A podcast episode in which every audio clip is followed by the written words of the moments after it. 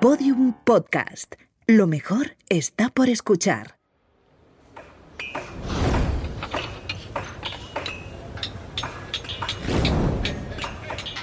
¿Lo escucháis?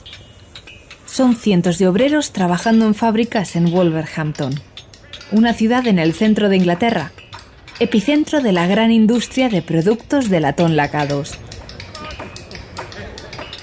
Estos hombres trabajan sin tecnología punta.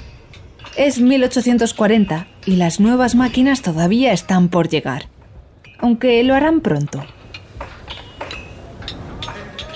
El personal se pasa 12 horas, como poco, martilleando planchas de metal que después serán teteras, cubiertos, bandejas o candelabros. Las condiciones laborales son auténticamente penosas. Ella es Montserrat Huguet, historiadora y profesora en la Universidad Carlos III. Hábitat completamente infrahumano, condiciones de salud precarias y una esperanza de vida muy baja. Variando las fechas, un varón tendría una esperanza de vida en torno a 30 años de media. Cualquier efecto del trabajo podría minar su salud. Imaginad trabajo en naves sin ventilación, horarios imposibles. La revolución industrial ya ha llegado y está causando un aumento en los precios de los alimentos, de los alquileres, en los productos básicos. Sin embargo, los salarios no aumentan. Hay un exceso de demanda de trabajo. Esto es debido a la mecanización en el campo, a la industria, al aumento de la población, de manera que no hay necesidad de subir los salarios. Siempre va a haber alguien dispuesto a trabajar por ese dinero e incluso por menos.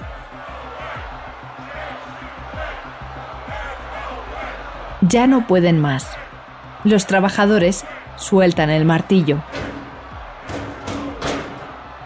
No se permitirán seguir trabajando en esas condiciones y convocan una huelga.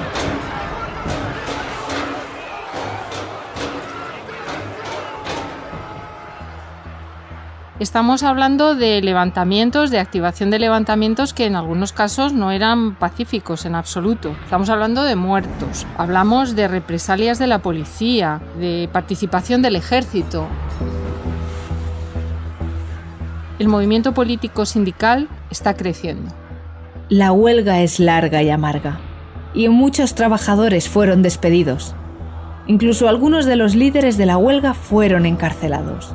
Entre ellos, un hombre llamado George Eddowes. George Eddowes era un hombre de familia, una familia muy numerosa. Perder su trabajo fue una tragedia.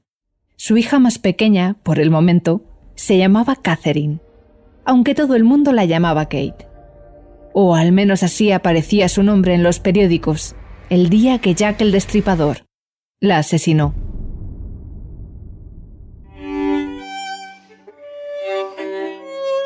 Canónicas. Cinco vidas borradas por Jack el Destripador. Episodio 4. Kate Eddowes. Una vida popular.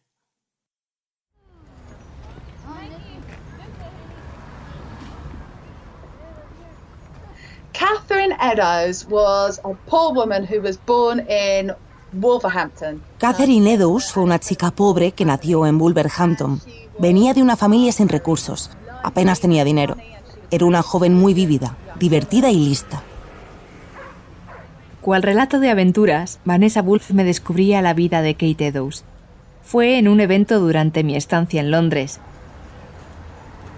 Nos citaron en el jardín de la iglesia St. George in the East y ahí comenzó a narrar. Y a pesar de todas sus complicaciones, que no fueron pocas, siempre encontraba algo positivo. Se quedaba con las cosas buenas de la vida. Le encantaba bailar y cantar. Siempre fue popular. Decían de ella que era hermosa y simpática y que todo el mundo la quería. Así era Kate Eddowes. Descubrí también que la vida de esta mujer era muchísimo más fascinante de lo que imaginé que sería la vida de una víctima de Jack el Destripador. Viajaba de ciudad en ciudad, vendía cuentos y sonetos, era contestataria. El profesor de historia Robert Hume, que lleva más de 20 años investigando su vida, la describe así. There's a lovely, jolly, friendly, bubbly personality. Catherine Eddowes era una persona amigable, feliz, sociable, dicharachera. Le hubiera encantado ser un hombre para poder vivir la vida que ella quería. Aunque ciertamente ella adoraba su vida, que no fue nada convencional. Quizá acabó siéndolo un poco, muy a su pesar, pero ella que aprendió de su padre a no conformarse con las migajas, tuvo durante un tiempo la suerte de pensarse libre.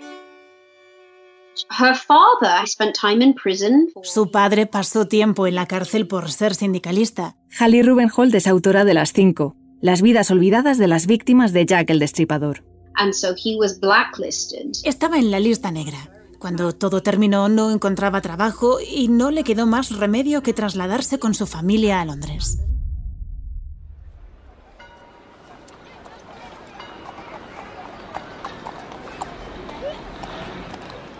Londres supuso un nuevo comienzo. Se asentaron en un barrio al sur del Támesis y Kate tuvo oportunidad de estudiar. Sabemos que fue a una buena escuela de beneficencia y tuvo una buena educación. Era difícil acceder a una escuela así. Tenía colegios siete días a la semana, así que estudiaba muchísimo. Según su hermana, Kate Eddowes era una pequeña y radiante niña de pelo rizado. Todo el mundo destacaba lo mismo de ella, su optimismo y su pasión por cantarlo todo.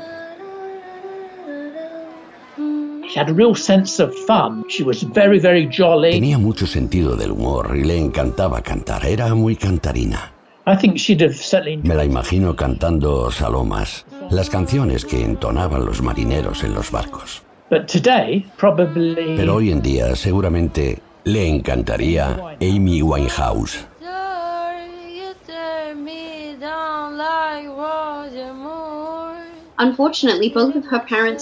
Desafortunadamente, sus padres murieron cuando ella era preadolescente, ambos de tuberculosis. Y todos los hijos huérfanos acabaron separados en distintos lugares.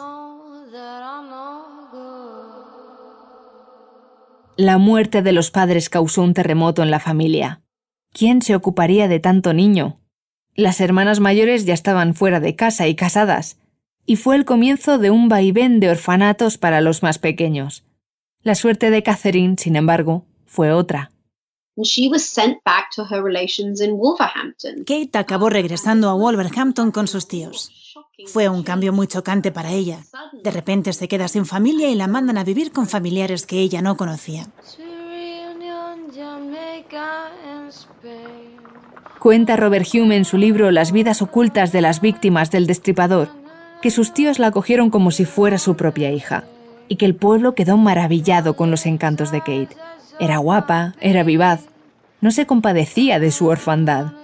Y, cómo no, para todo tenía una canción.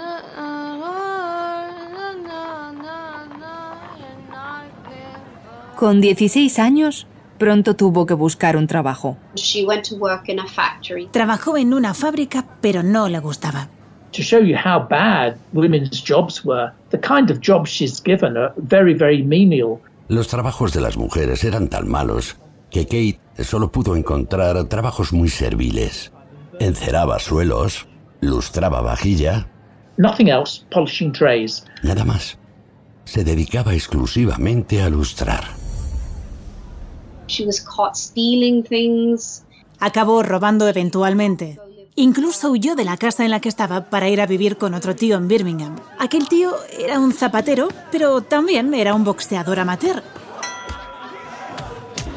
Y probablemente ella prefería ese tipo de vida.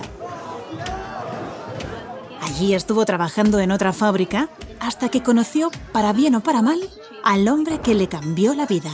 Thomas Conway. Thomas Conway.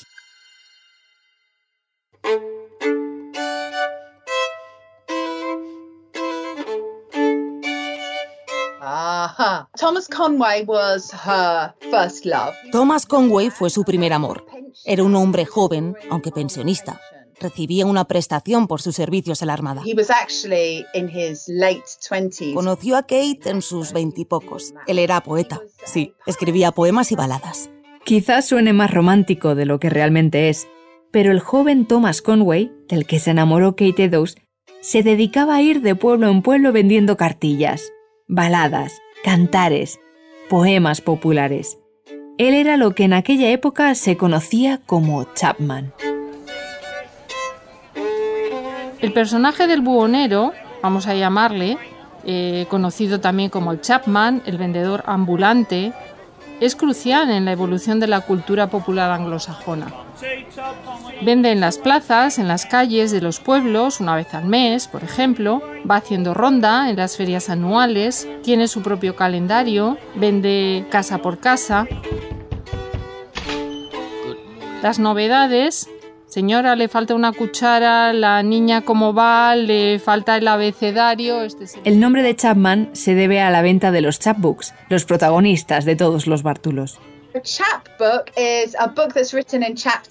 Un chapbook es un libro que se vende por capítulos. Eran muy populares en la era victoriana. Piensa que no había televisiones. Una de las obras clásicas vendida como parte de la cultura chapbook es el libro de Robinson Crusoe, que es una producción por fascículos o por entregas. Para el siglo XIX todos hemos estudiado en el colegio la figura de Dickens, sabemos que sus novelas por entregas fueron muy populares.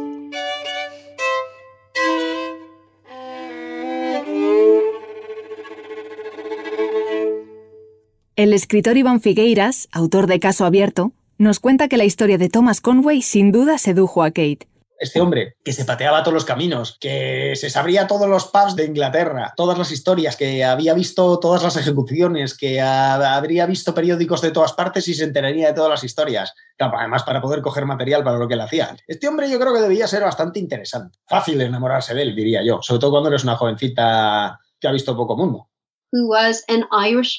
Era un hombre irlandés de County Mayo que había estado en la Armada. Se enroló en 1857, a sus 21 años, para servir a la reina en la India.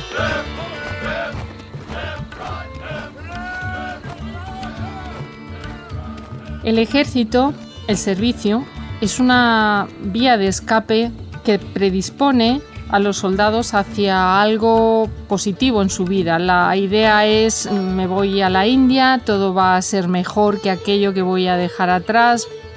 ¿Y qué es lo que se va a encontrar? Pues obviamente una cultura totalmente distinta, pero sobre todo se va a enfrentar a unas condiciones de salubridad que le afectarán a la salud muy, pero que muy negativamente. En parte, efectivamente, por un clima diferente, por un clima distinto, mucho más húmedo, más caluroso. Estamos hablando de chicos británicos con costumbres alimenticias muy diferentes. La realidad de estos jóvenes es muy dura. Para que nos hagamos una idea, aproximadamente un tercio de las unidades de soldados británicos pasan por hospitales de una manera sistemática anualmente. Los jóvenes por condiciones de salubridad y condiciones laborales mueren en unas tasas mucho más altas que las propias de la metrópoli. Thomas Conway, después de dos años, fue cesado de su cargo por motivos de salud. Por aquello, el Estado le pasaba una pequeña pensión vitalicia. Había sido invalidado del ejército de la India con una enfermedad que no le permitía trabajar en una fábrica o en el campo. Una de las salidas fue la venta ambulante. Esta figura, la del Chapman, es de las pocas que puede llevar una vida libre sin que la policía, sin que las autoridades locales se le echen encima debido a la ley de pobres. Si no tienes recursos, si no estás trabajando, no puedes deambular por el campo, no puedes ir de pueblo en pueblo. Entonces, esta profesión es una profesión maravillosa porque es de las pocas que sin tener quien la desarrolla una amplia cualificación le permite ser libre en una sociedad muy constreñida, muy regulada.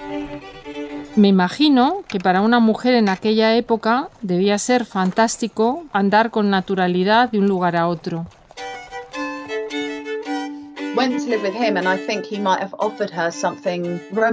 Creo que a Kate le sonó todo muy romántico. Podrían viajar por el país, no vivirían en ningún lugar específico, no necesitaba mucho dinero porque no tenía ningún hijo. Sin duda, Tom Conway podría ser un artista muy romántico. En definitiva, es una vida de libertad. Iván Figueiras, escritor e investigador, asegura que el flechazo no fue solo en una dirección. Hombre, la chica era un coco, ¿eh? Y no me refiero en el sentido de que fuese fea, que, tenía, que tenía cabeza, o sea, tenía cultura, sabía escribir y ese tipo de cosas que en la época el 50% de las mujeres no sabían ni escribir su nombre.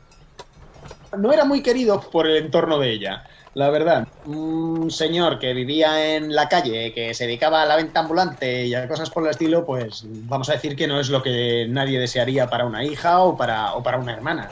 Pero claro, el amor es ciego. El amor es ciego y Kate era una muchacha poco convencional. Le gustaba romper las normas. Tenía mucho sentido del humor. Era muy risueña. Le encantaba la vida nómada vivir con emoción. Kate era una especie de lo que mucho tiempo se ha llamado tomboy o marimacho. Siempre digo que si ella hubiese sido un hombre, le hubieran permitido recorrer todo el mundo. Kate no solo se enamoró de Conway, sino de la vida que le brindó. Tanto que lo quiso plasmar en su piel, literalmente.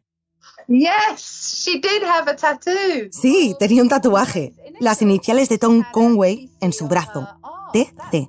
No era nada común en una mujer de la época. Irene Ramírez, historiadora del arte, nos cuenta que el tatuaje ha sido siempre algo bastante marginal y subversivo. El tatuaje no era lo mismo en un hombre que en una mujer. En el hombre era un símbolo de masculinidad, mientras que en la mujer manchaba la pureza y belleza femeninas. Normalmente solo lo tenían soldados y marineros. Es gracioso porque ahora se ha puesto muy de moda y todo el mundo tiene tatuajes. En ese momento tuvo que ser chocante. También era difícil conseguir que alguien te hiciese un tatuaje. Tendrías que encontrar un soldado o un marinero que quisiera hacértelo. Un tatuaje muy común, por ejemplo, era un punto, tanto en los brazos, en las manos o incluso en la cara. Catherine era una mujer que no seguía las normas sociales. Vivió con Thomas Conway, pero nunca se casaron. Tuvieron un hijo fuera del matrimonio. Vivían de forma nómada, viajando de pueblo en pueblo, vendiendo sus cuentos, por lo que el tatuaje consideró que era un y fue un acto más de subversión. Seguramente el tatuarse las iniciales de su pareja fue una forma de representar su compromiso. Lo que seguramente nunca imaginó Catherine es que ese tatuaje serviría para identificar su cadáver.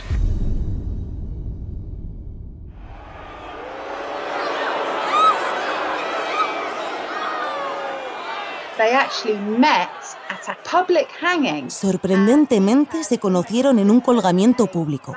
Conway había escrito un soneto sobre el hombre al que ahorcaron. En una ocasión, la pareja viajó hasta Stafford Gale, donde 4.000 espectadores se amontonaron para presenciar el colgamiento de Christopher Charles Robinson, un joven de 18 años acusado de haber matado a su prometida.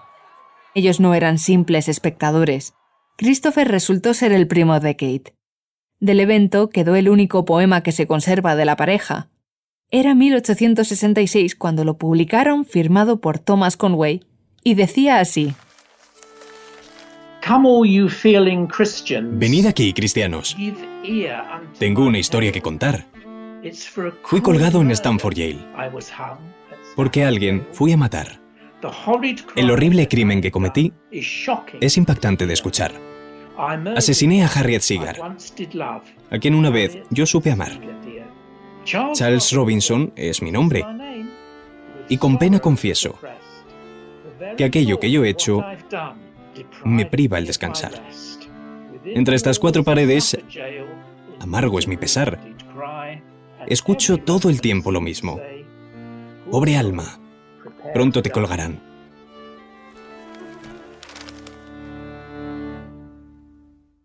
Si este poema lo escribieron juntos a dos manos, si fue solo él, o incluso solo ella, o como el profesor Robert Hume nos cuenta, quizá fuera copiado de otros poemas populares, nunca lo sabremos.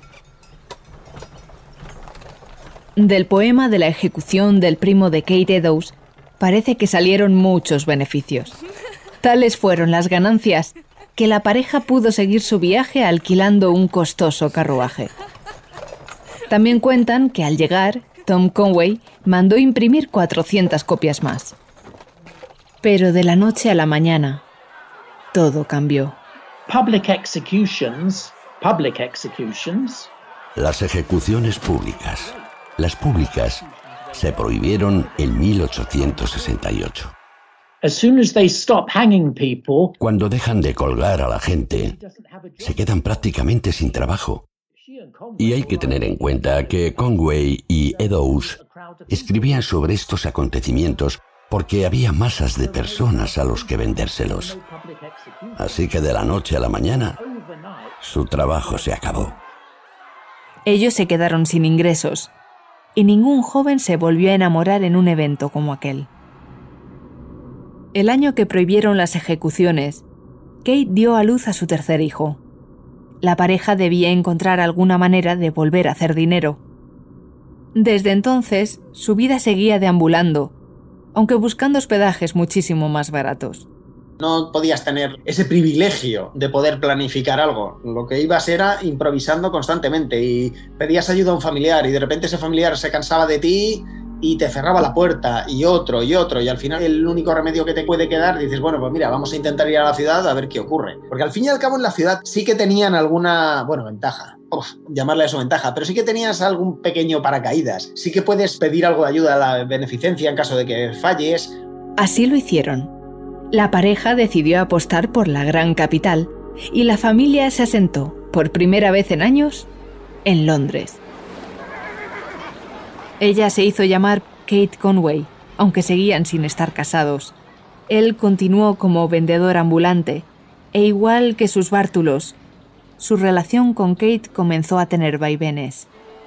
After she came to Westminster, Cuando llegó a Westminster las cosas fueron bien durante un tiempo, pero después su vida empezó a empeorar. Comenzó a beber más y más.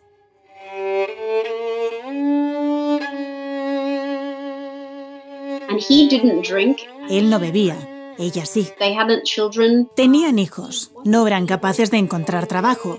Él acabó de albañil, que compaginaba también vendiendo baratijas y poemas. Pero no prosperaron y el dinero nunca era suficiente.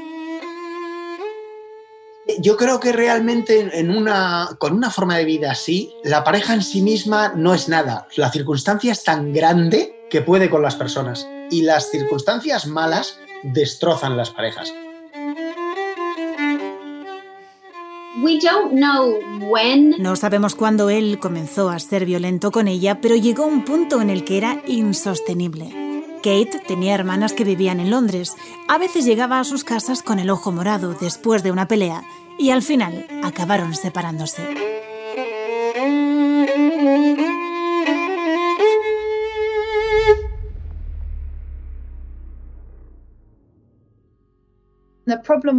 Uno de los problemas de la adicción es que interfiere en tu personalidad, rompe todas tus relaciones.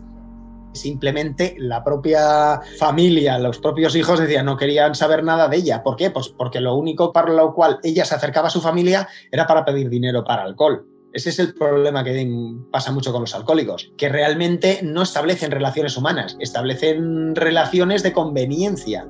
Muchos testigos, entre ellos la hija de Kate, aseguraron que la relación de ella y Tom no acabó en buenos términos por culpa del alcohol.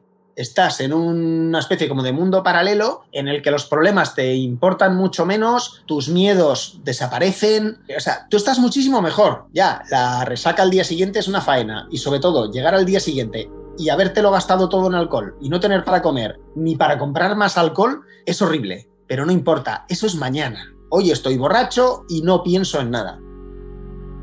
Pasó con medio Londres o, o con medio East End. A pesar de la separación, Kate Eddowes encontró pronto a un compañero que le seguía la juerga. Was like Thomas Conway, he was a laborer. Otro obrero muy parecido a Tom Conway. Era albañil, pero no era violento. Juntos bebían, bebían muchísimo. John Kelly es su nombre. John Kelly le daba el frasco, vamos, ¡buf! Otro. Se juntaron el hambre y las ganas de comer. He lived with her, he loved her. Pero rehicieron su vida. Él la quería. Se fueron a vivir juntos. She was surrounded by Kate no estaba sola. Estuvo rodeada de gente. Gente que decidió de manera voluntaria estar con ella, a pesar de las circunstancias. Kate Eddowes was with John Kelly for like seven or nine years. Kate Eddowes estuvo con John Kelly unos siete o nueve años. I love her relationship. Me encanta la relación que tuvo con John Kelly. Lo cuenta la investigadora Rebecca Frost. Ella es autora del ensayo Las víctimas del destripador en la literatura. They need money for food, so he pawns the boots off his feet so they can eat. Cuando necesitaban comida, Kelly hacía lo que fuera por conseguir unos peniques, incluso si tenía que vender sus botas. Creo que eso habla mucho de la relación. Pasan juntos tantos años tanto ella como él, eran habituales de, pasar la noche en el calabozo, porque a lo mejor tienes la suerte de que te den algo de comer. Desde luego vas a tener una cama relativamente decente y con menos pulgas que en un albergue. El calabozo puede ser muy cutre, pero desde luego tan cutre como los albergues de la época, o peor aún como las workhouses, no, no creo. Y seguramente una comida calentita sí que le daría a la policía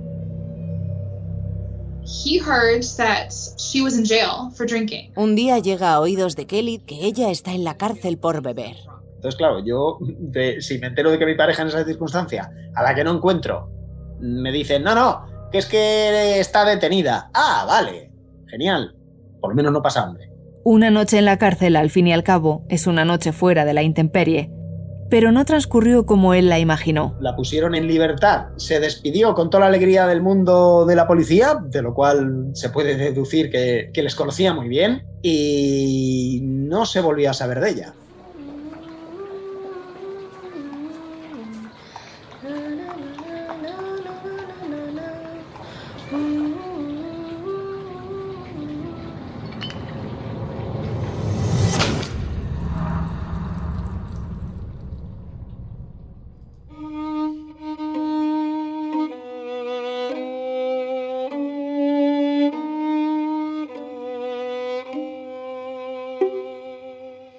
Aquella noche Kate y otra mujer, Elizabeth, fueron asesinadas y brutalmente mutiladas por la misma persona. A la mañana siguiente, la terrible noticia había recorrido todos los rincones del barrio.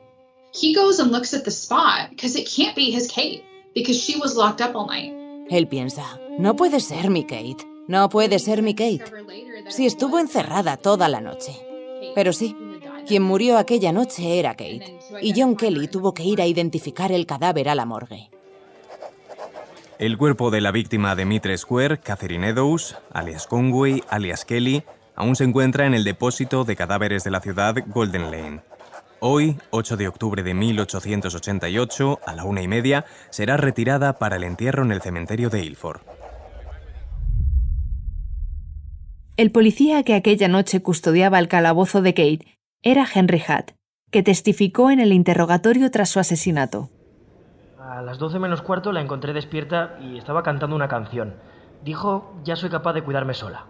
Me preguntó a qué hora era. Le respondí que era demasiado tarde para seguir bebiendo. Cuando la liberé, le abrí la puerta y le dije, por aquí, señorita. Y me respondió, muy bien, viejo amigo. Nunca llegó a casa. O al menos lo que para entonces era su casa. Una cama de alquiler en Dorset Street, que aquella noche no fue capaz de pagar. Puede que estuviera intentando dormir en plena calle cuando ya que el Destripador se la encontró. No que ya que el Destripador la hubiese intentado contratar, hubiera intentado contratar sus servicios como prostituta ni nada por el estilo, sino que se la hubiera podido encontrar intentando dormir en el suelo, en un rincón oscuro de, de la Plaza Mitre. Si abrió los ojos o no antes de ser asesinada, nunca lo sabremos. She was definitely an adventurous woman. Ella fue una aventurera. Las mujeres tenían muy pocas oportunidades en esa época de la historia, sobre todo si eran pobres, como lo eran muchas de esas mujeres. Por ejemplo, la madre de Kate fue una implacable máquina de hacer niños, 12 niños. Ella murió con 40 años. Tenía toda una vida por delante, pero tienes que ser cuidadora y no tienes dinero. Estás hambrienta porque tus hijos tienen que comer. Esa era la vida que te esperaba como mujer. Y creo que la decisión que tomó Kate era negarse a ese modelo de vida. El de te casas, tienes hijos y mueres y luego tu hija sigue el mismo camino. Horrible, horrible existencia. Creo que ella huyó de eso con Thomas Conway, aunque al final no lo consiguió. Kate Eddowes se convirtió en la cuarta víctima canónica de los crímenes de Whitechapel. Todo el mundo coincide con lo mismo, que era una buena persona, que una buena persona que no se merecía lo, lo que le pasó. Era una mujer que gustaba, graciosa, divertida, tenía muchos amigos y nadie hablaba mal de ella. Aunque le daba igual lo que pensaran los demás. Catherine Eddowes era alguien que se lanzaría a la vida de cabeza.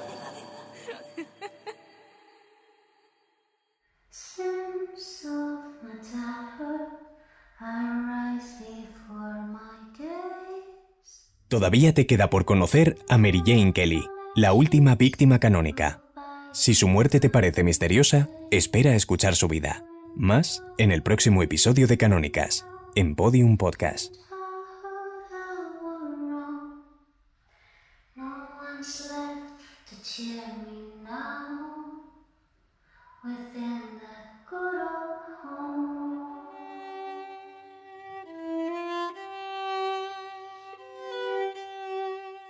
Canónicas es una serie original de Podium Podcast.